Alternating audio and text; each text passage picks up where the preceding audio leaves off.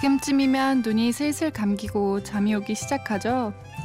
늦게까지 깨어있는 걸 좋아하는 사람이라도 새벽 3시를 넘기는 건 쉽지 않을 텐데요. 저는 오히려 그 반대인 것 같아요. 그날 하루 동안 겪은 일부터 몇 달 전의 일들까지 기억해내며 곱씹고 또 곱씹으면서 종종 밤을 새곤 하죠. 오늘은 저처럼 밤에 생각이 많아지는 분들을 위한 노래와 이야기를 준비했습니다. 끝까지 귀 기울여 주세요. 심야라디오 DJ를 부탁해 오늘 DJ를 부탁받은 저는 모델 최준영입니다.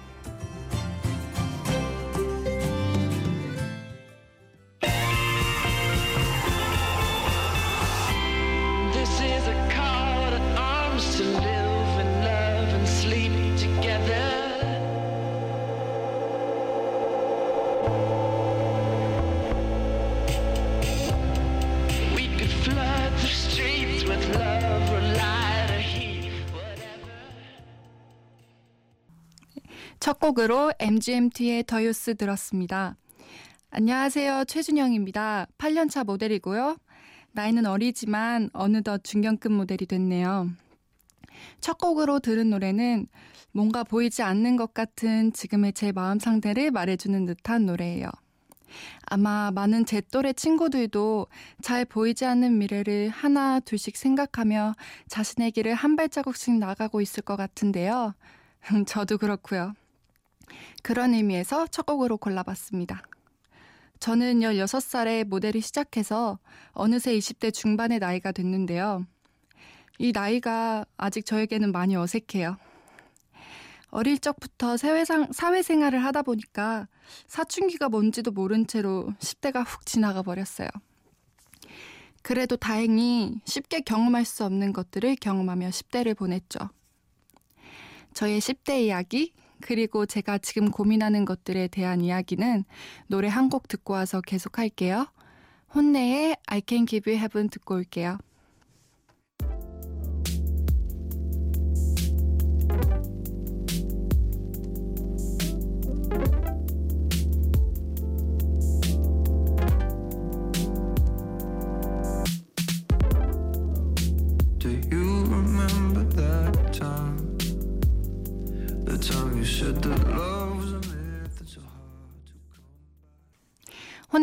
I can give you heaven 들었습니다.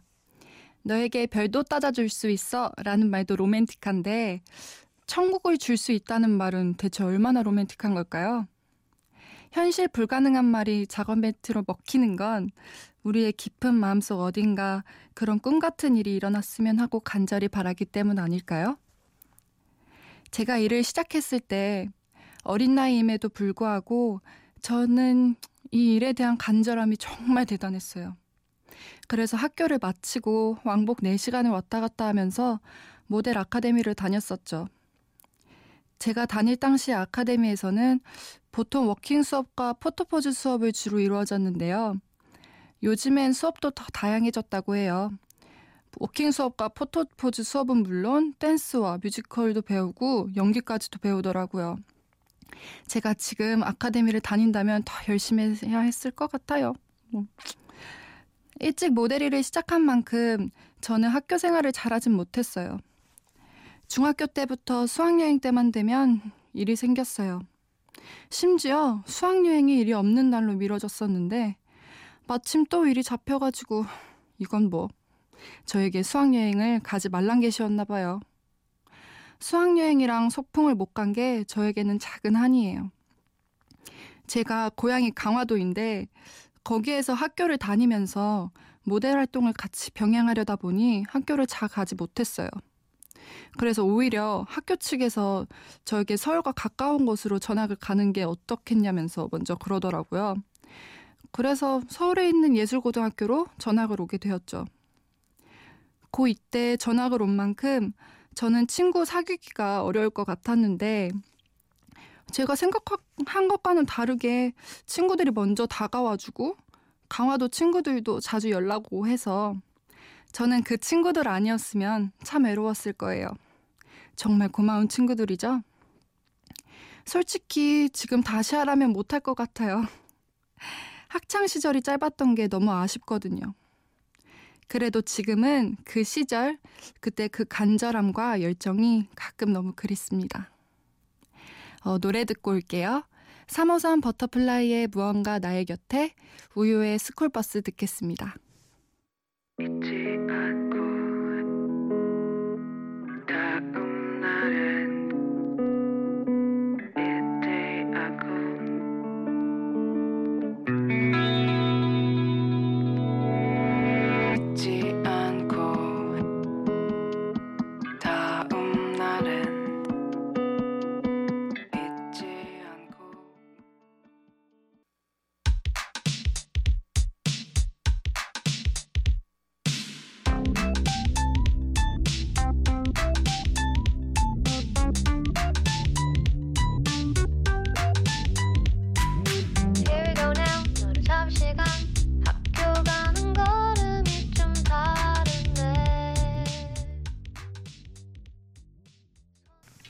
3호선 버터플라이의 무언가 나의 곁에 그리고 우효의 스쿨버스까지 들었습니다. 가슴 답답한 마음은 떨쳐버리고 좋았던 기억, 풋풋했던 기억을 한 번씩 떠올리면서 오늘 아침은 활기차게 시작하셨으면 좋겠다는 마음으로 들려드렸습니다. 저는 모델을 8년 동안 했지만 여전히 일을 할 때가 가장 즐거워요. 하지만 반대로 일을 하면서 몸이 힘든 건 어쩔 수 없는데요. 특히 패션위크 기간에 더 그런 것 같아요. 작년에 제가 뉴욕 패션위크를 처음으로 다녀왔어요. 제가 정말 간절히 원했던 무대이기에 거의 열흘간 캐스팅을 다니면 무척 힘들고 덥고 하루 종일 먹지도 못하고 디자이너들은 만나며 10개 이상 캐스팅을 다니기도 했는데요.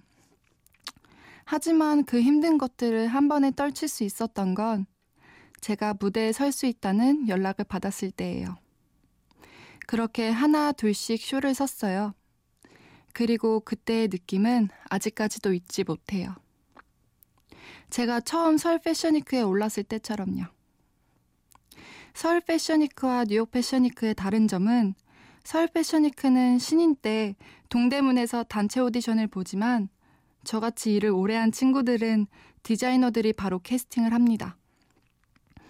그래서 신인 이후에는 일일이 캐스팅 다닐 일이 없었는데 뉴욕에 처음 가서 다시 신인으로 돌아간 기분이었어요.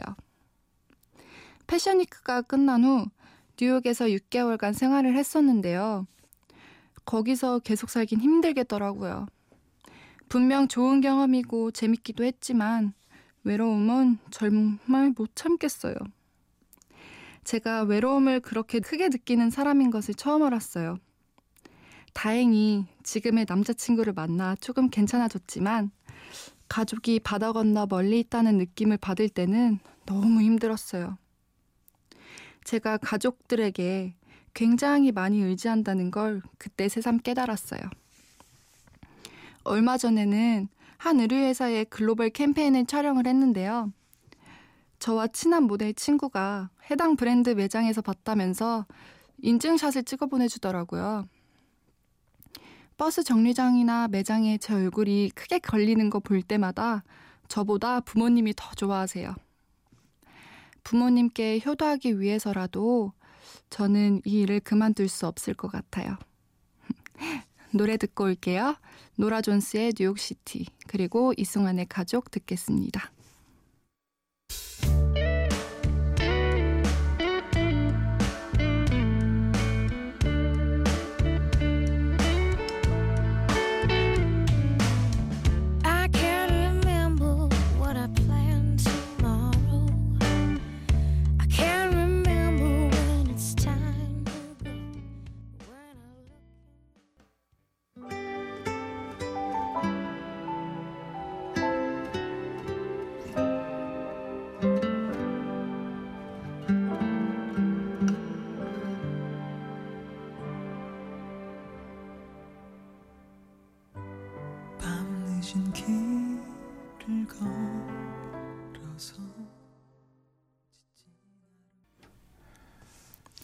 노라 존스의 New York City 그리고 이승환의 가족 들었습니다.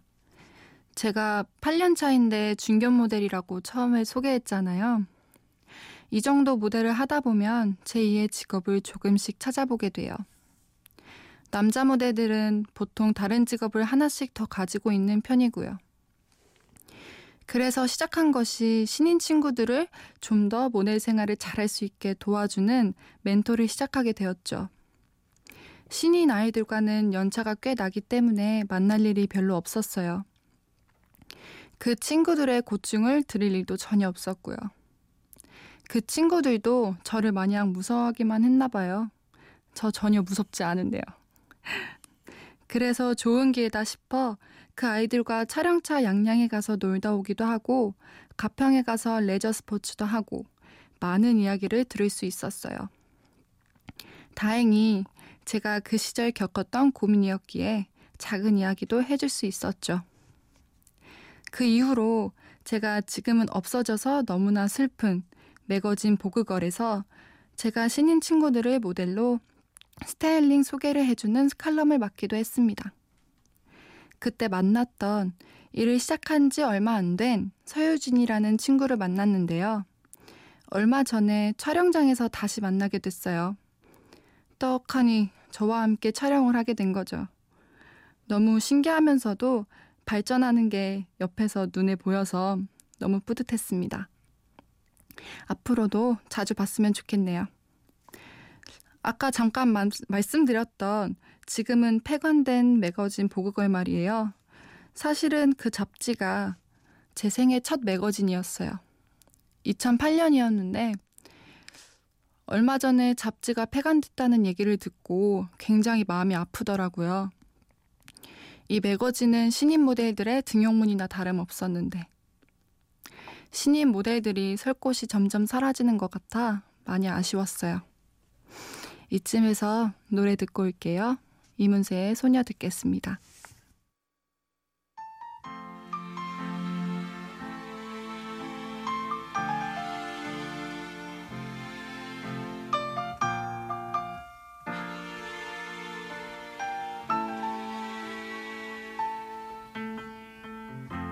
내 곁에만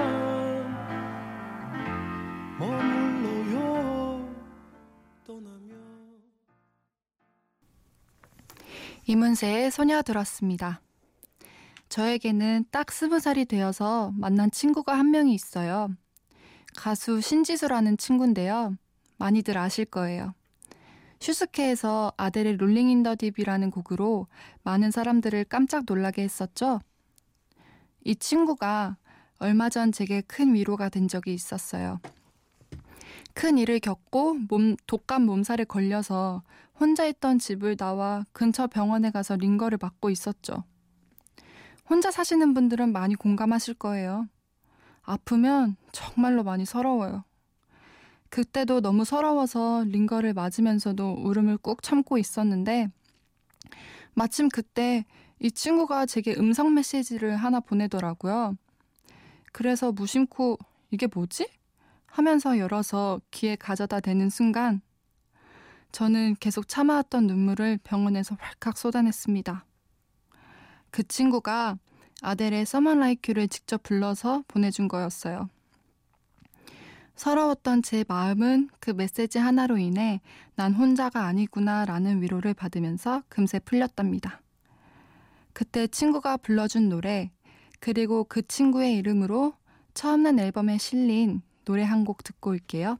아델의 Someone Like You 그리고 신지수 나의 새벽 듣겠습니다.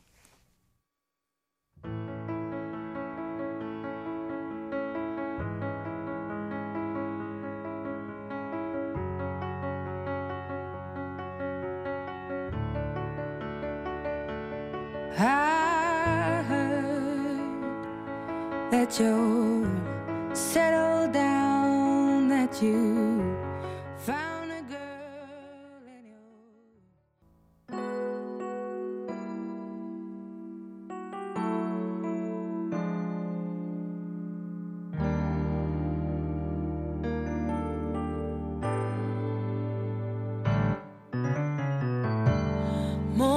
걸어가 잠든 이 새벽이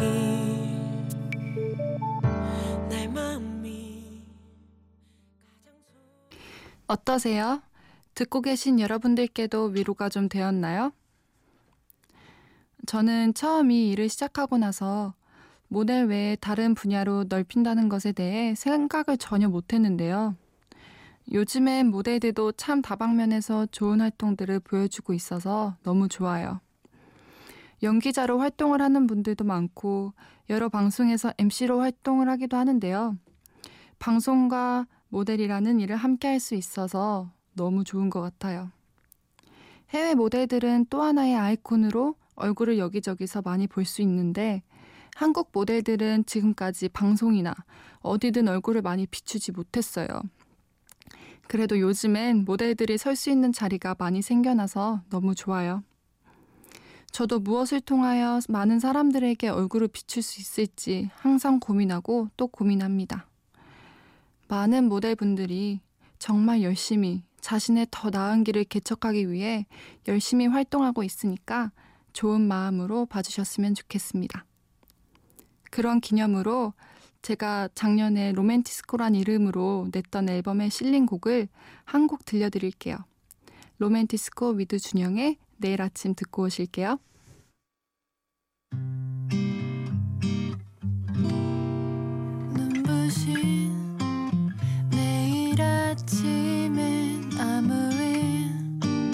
없었던 듯이 가득히 남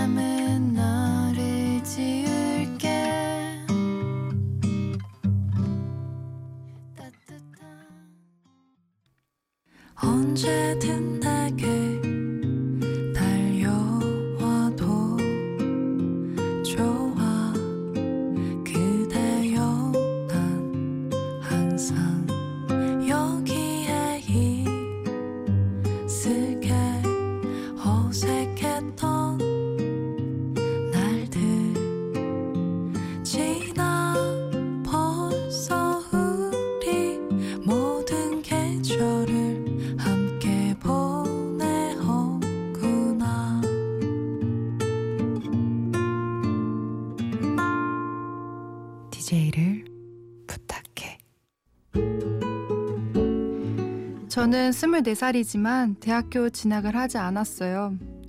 고등학교 때 학교 생활을 잘하지 못하고 모델 활동에 푹 빠져 있을 때라 내가 굳이 대학교 진학을 해야 해? 라는 생각도 했던 시절이 있었죠. 부모님께서 대학 진학을 했으면 좋겠다라고 말씀을 하셔도 들은 채도 안 했던 적이 있어요. 그런데 지금은 생각이 좀 많이 바뀐 것 같아요. 제 주변의 사람들을 보면 저만이 아닌 대학교에서 만나는 친구들, 또 다른 생각을 가지고 있는 사람들을 만날 수 있더라고요. 경험의 폭도 많이 넓어지는 것 같고요. 그래서 이번 연도에는 대학교 진학을 생각하고 있습니다. 오랜만에 공부를 하려니 좀 어렵겠지만 열심히 도전해 보려고요. 저 잘할 수 있겠죠? 음, 한 시간이 굉장히 짧게 느껴지는데요. 제 이야기를 쭉 들어주셔서 감사합니다. 앞으로 꾸준히 성장해 나가는 무대 최준영을 많은 곳을 통해서 보여드리도록 노력할게요. 또다시 만날 날을 기약하며 오늘의 마지막 곡 안녕하신가영의 언젠가 설명이 필요한 밤 들려드릴게요. 다시 만날 때까지 모두들 잘 지내고 계세요. 심야 라디오 DJ를 부탁해 지금까지 저는 모델 최준영이었습니다. 들어주셔서 감사합니다.